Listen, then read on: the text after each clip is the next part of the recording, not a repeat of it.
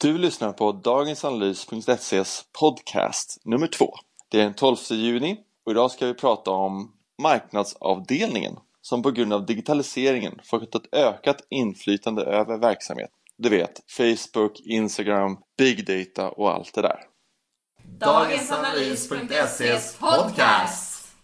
I den här podcasten pratar vi med Jesper Peso Pettersson från Swedish Growth Hackers och företaget Resultify om marknadsavdelningen som fått ett ökat inflytande över verksamheten. Hej Jesper! Tjena, tjena! Så, kan man påstå att marknadsavdelningen har klättrat upp i hierarkin och nu drar i många fler trådar än tidigare? Ja, men det tycker jag absolut man kan göra. Det är ju någonting som man kanske har pratat om en stund, men nu är det ju verkligen så att det här börjar bli en realitet och eh, i och med alla nya verktyg som man kan använda sig av för att visa på riktig försäljning och riktig data så är det ju faktiskt så att det här är en trend som verkligen håller på att realiseras nu i, i stora, stora drag. Ja men precis, jag läste, jag hade läst ett sånt eh, citat på internet som jag tyckte var väldigt bra. Jag skrev ner det. Och mm. då, då står det just att marknadsavdelningarna går i första ledet när det gäller att utnyttja datamassorna för att driva in nya intäkter. Och det är precis det du säger, det är liksom de här nya intäkterna som, som marknadsavdelningen drar in gör ju att det får ett större fokus. Ja, men exakt. Och det, det, blir nästan lite grann som att man tar försäljningsavdelningens eh, eh, roll till, till, till mångt och mycket. Så att man liksom är den som också driver in intäkter och när det börjar visa på då att man verkligen ser direkta intäkter eh, så kan man absolut bli en, eh, eller så kommer det helt enkelt bli en, en avdelning där det blir väldigt mycket mer fokus för att ett företag kan ju antingen tillverka saker eh, eller sälja saker. Eller alltså avdelningarna inom ett företag har de två funktionerna. Att man antingen gör någonting och levererar någonting eller också så säljer man det helt enkelt. Så att eh, det, det, det håller på att bli det är en riktig, riktig eh, powerskifte där helt enkelt.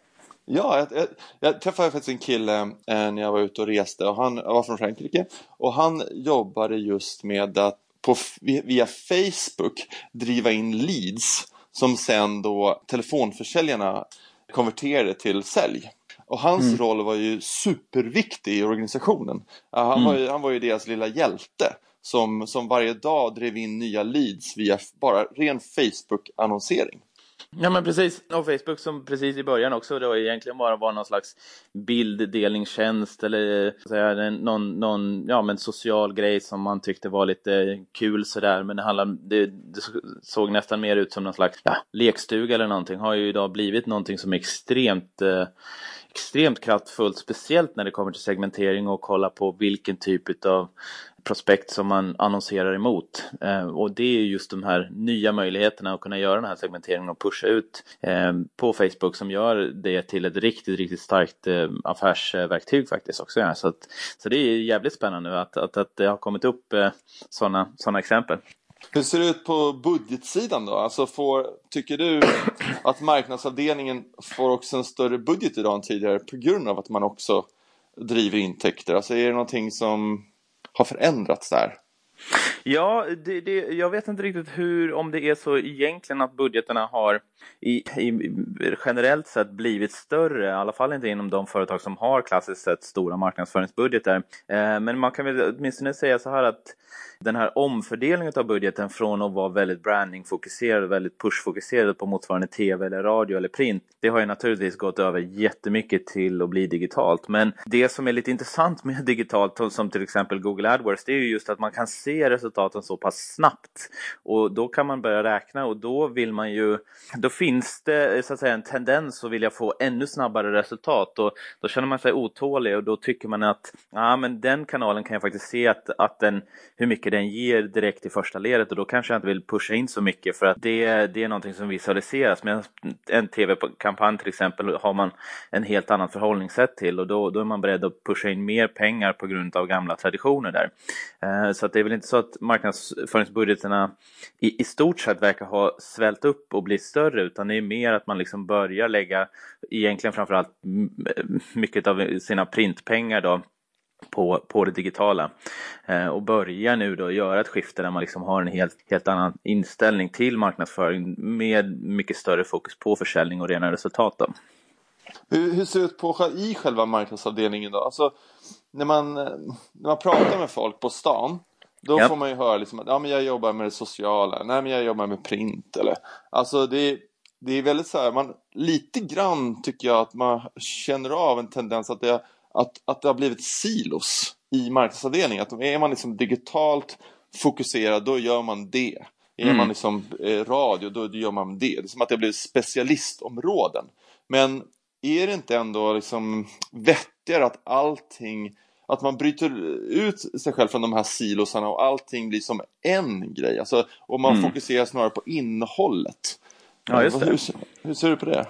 Jo, men absolut. Jag tycker att det som också är intressant är att eh, gå ett steg längre och se på resultatet. Så att eh, innehållet är också så att säga en del som ska så att säga bidra till ett resultat. Så att det är jätteviktigt att man mäter överallt och att man sätter så att säga värden på, på, på alla eh, parametrar som man, som man kan och även på sådana som kanske är lite ja, inte lika lätta att uppskatta så ska man ändå försöka att sätta något slags monetärt värde på det. För att då kan man samlas omkring ett resultat och det är det som så att säga blir fokus och sen kommer innehållet och sen kommer så att säga den specifika kanalen.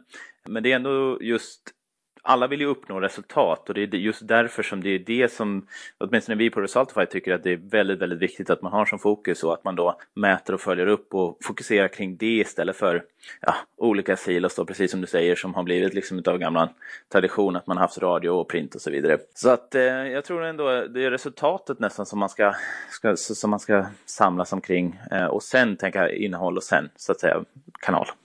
Tror du att det krävs nya typer av verktyg eller system?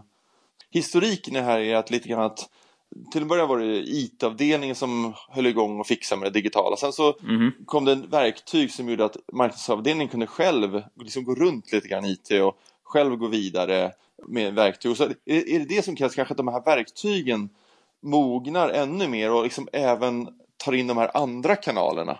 Alltså som blir som en plattform för allt, så det inte blir som idag lite grann att det är olika plattformar.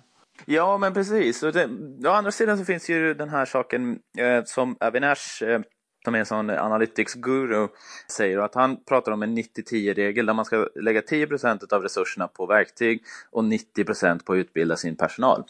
Och det innebär ju då att, att om man har väldigt fokus på den här utbildningssidan, att man börjar då använda sig av Google Analytics som är en gratis eh, verktyg och sen väldigt många gånger så och det här är ju rätt tråkigt att säga, men, men väldigt många gånger så handlar det om att liksom man landar i Excel och att man ska vara duktig på att använda det och, och dra ut det som man är ute efter.